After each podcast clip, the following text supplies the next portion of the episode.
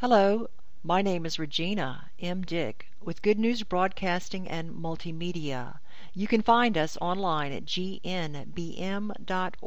Good News Broadcasting and Multimedia is an online Christian organization designed to spread the good news gospel via modern multi- multimedia technology.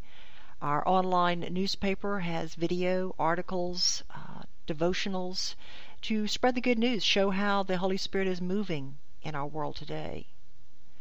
Part of this is our new series called Prayer Warriors 365.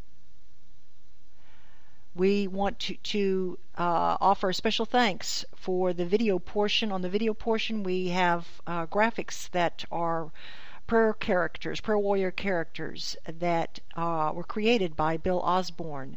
You can find the warrior graphics at art.billosborne.com. Also, too, all audio that from the Blog Talk Radio program is converted into video and put online at youtube.com. You can find our channel is Prayer Warriors 365 or GNBMORG. Either channel you can find the Prayer Warriors 365. As you go to YouTube for Prayer Warriors 365 or GNBMORG, subscribe and share. Share with others. Let them know we're coming together in Jesus Christ through the power of prayer. And prayer is extremely important, especially in these days. There is a lot more to prayer than people realize. It is a journey with Jesus. We are on day 15 the power of powerlessness. Let's begin by talking about the nature of power. What exactly is power? How would we describe it?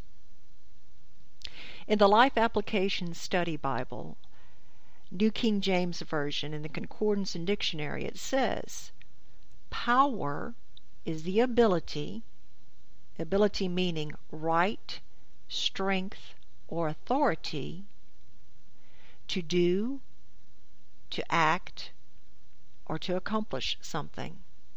So let's break that down. The ability consists of first our right to do, act, or accomplish something. While as humans we have rights as defined foremost by God as our Creator and next defined by mankind from the world's point of view or world's perspective. America's founding fathers put it well. All men are created equal, endowed by their Creator with certain unalienable rights. The definition, according to uh, a group called the United for Human Rights Organization, which is very secular, worldly, this is their definition starting with human. They break it down. Human, noun, a member of the Homo sapien species, a man, woman, or child, a person. Rights, noun, things to which you are entitled or allowed, freedoms that are guaranteed. Human rights, also a noun, the rights you have simply because you are human. Human rights are based on the principle of respect for the individual. Their fundamental assumption is that each person is a moral and rational being who deserves to be treated with dignity. They are called human rights because they are universal, whereas nations or specialized groups enjoy specific rights that apply only to them.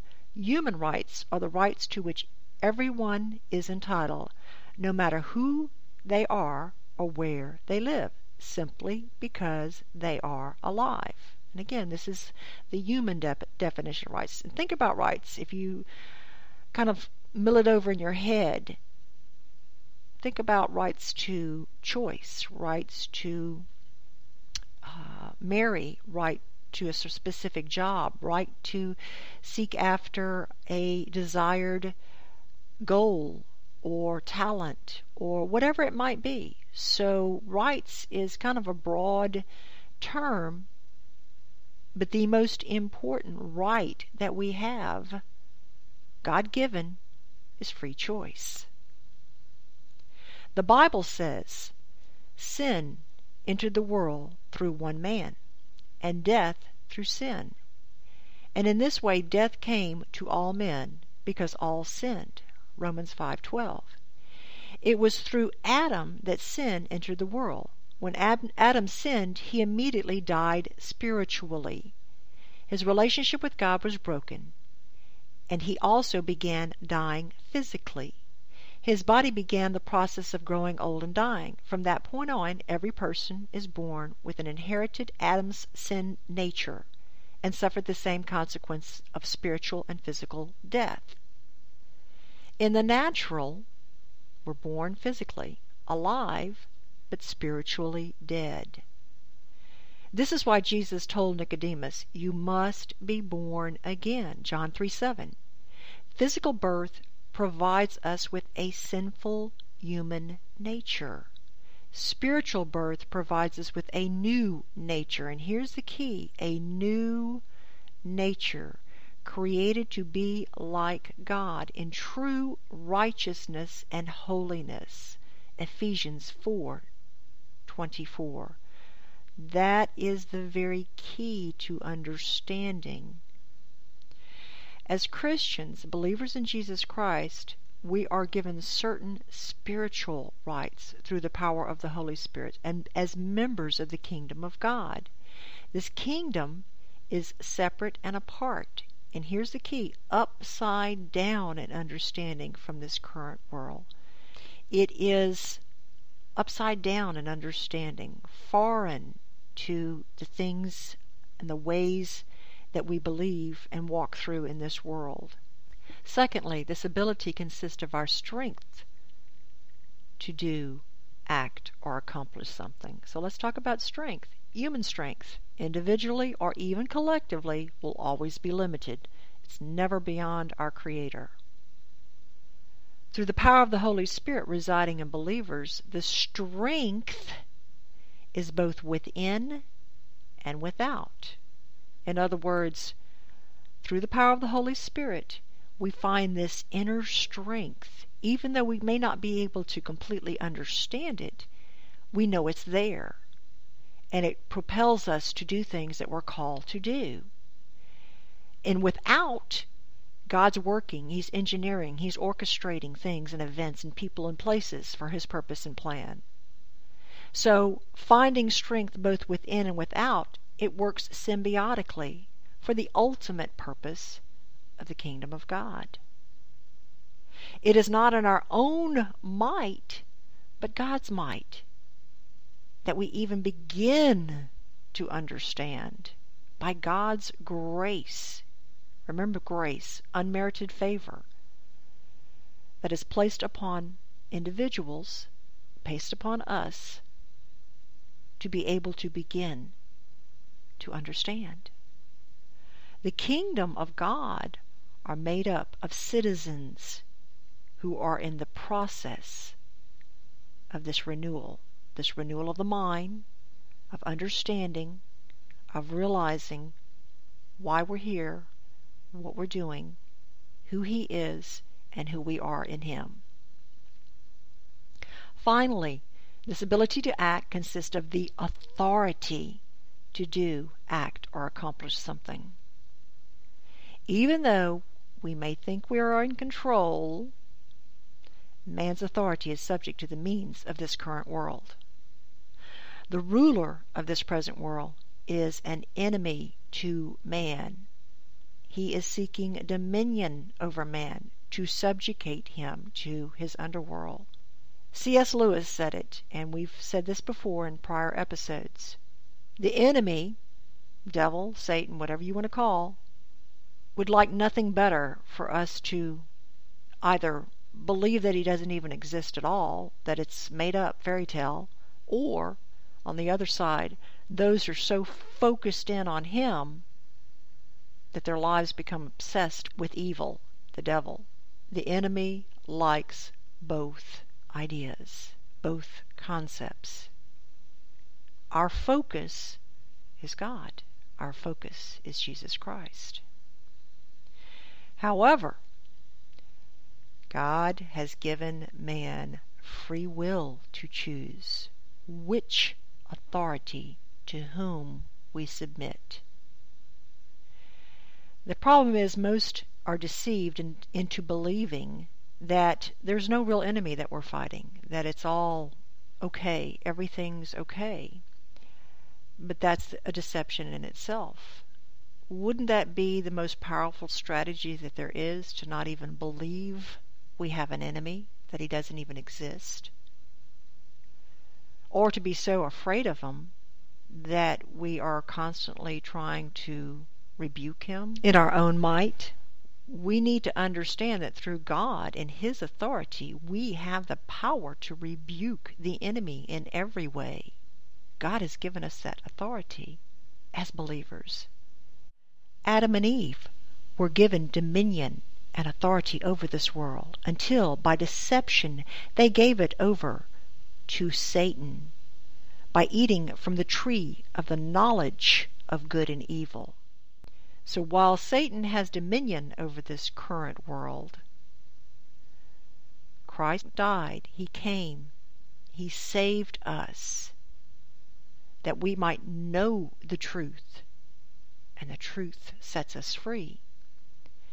But it's a continual journey. We walk through a world of deception.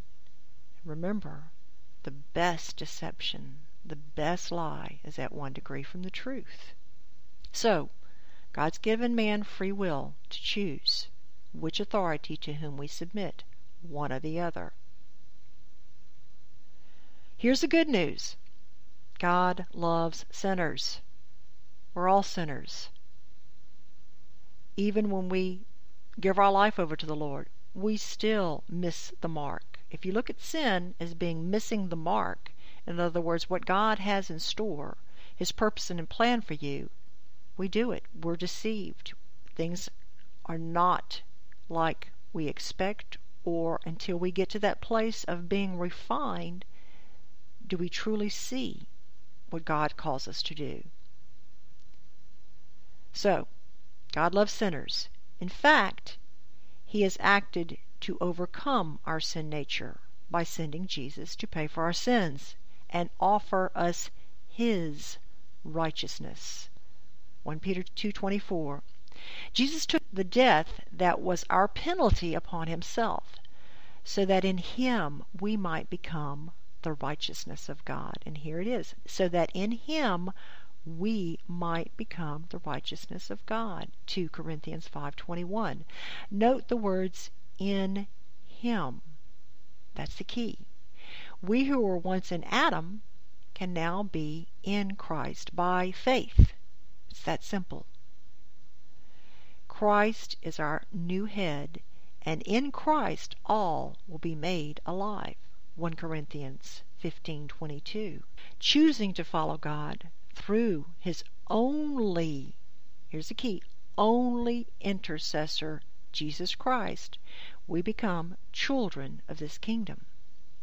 As children of the Most High God, we answer to the highest authority and given more than we can even ask or imagine. This authority through the power of the Holy Spirit dwells within us, testifying to our spirit what to do, how to act, or how to accomplish something in accordance to God's perfect plan for us. So, two different scenarios man's human understanding, this world's belief system, kingdom of God.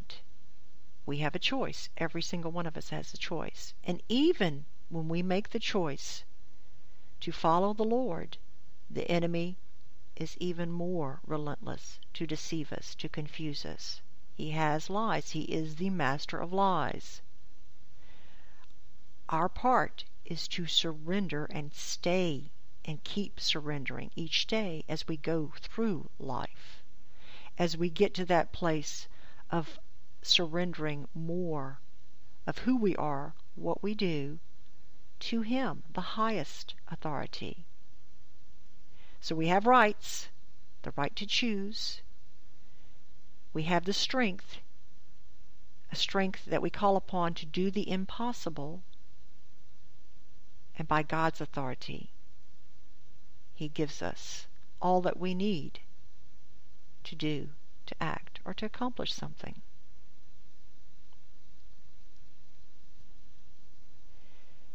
Admitting powerlessness is the very first step to the ultimate power. We're talking about God. He gave us this at the very beginning. We gave it away to deception and lies. He brought His Son to help us regain, to help us to see. But it's a continual, lifelong journey and process. As we go from the old man, believing in the world's belief system, to being reborn and walking continually as a new man, as things of this world become off of us, come out of us, and we move forward.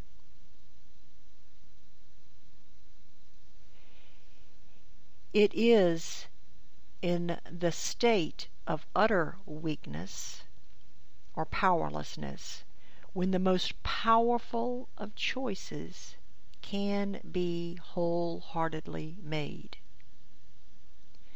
In other words, many choose Christ, or say they do.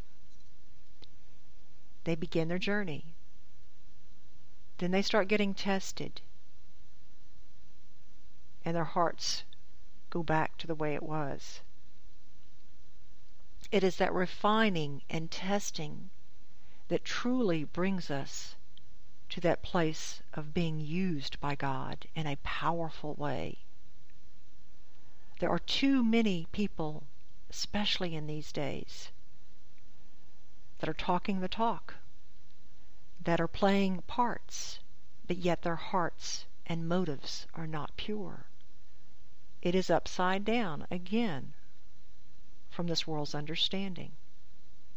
In that need to be popular, in that need to be noticed, to be loved by man, we oftentimes sell God short.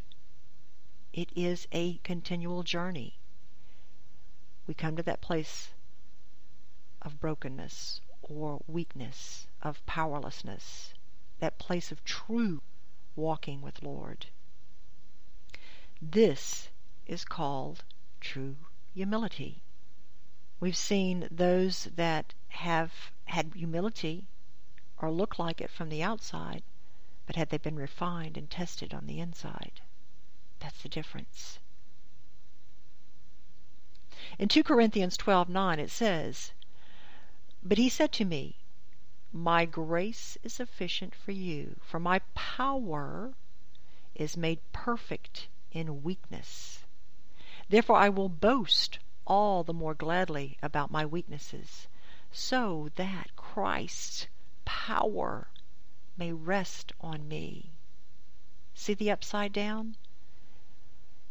Doesn't make sense according to this world. This was Paul talking about the thorn in his side and praying, God, please get rid of this thorn. But sometimes God allows it to stay because when it does, we press more into Him. And we realize without Him we have nothing. It is in this weakness that we surrender to Him, that we learn and we grow and we know more. Let's look at power from the perspective of our current world system versus God's kingdom, beginning with the scope. In the current world system, it will always be limited by the boundaries of this world, be it understanding, be it the abilities, whatever it might be, we're limited. However, in God's kingdom, nothing is impossible. The goal. Goals in this current world system are self motivated, self centered, egocentric, and controlled by deception. In God's kingdom, it's beyond self. It's for God and for others. It's in line with the kingdom of God being established on earth, on earth as it is in heaven. The means. By the current world system, it's through self determination, self reliance. You can go only as far as the ability, limited by this world, of the individual or groups of individual. We can come together collectively and we can have a lot of power. It will be limited and oftentimes misdirected. The means in God's kingdom is dependence on God through the power of the Holy Spirit. And all the pieces of the plan come perfectly together. Each person, each citizen in God's kingdom plays an important role. We come together. God is the one in control. The results in our current world system fatigue, loneliness, depression, opp- oppression, no real fulfillment, and ultimately death. In God's kingdom, divine revelation of God's kingdom, creating in us and through us perfect peace, perfect joy, perfect fulfillment, a love beyond imagination, abundance, and eternal life. In Ephesians 4 14 through 21, it sums it all up. It says, and this is Paul, For this reason I bow my knees to the Father of our Lord Jesus Christ, for whom the whole family in heaven and in earth is named, that he would grant you, according to the riches of his glory, to be strengthened with might through his Spirit in the inner man, that Christ may dwell in your hearts through faith, that you, being rooted and grounded in love, may be able to comprehend with all the saints what is the width and the length and the depth and the height, to know the love of Christ, which passes knowledge, that you may be filled with all the fullness of God. Now to him who is able to do exceedingly abundantly above all that we ask or think according to the power that works in us. To him be the glory in the church by Christ Jesus to all generations, forever and ever. Amen.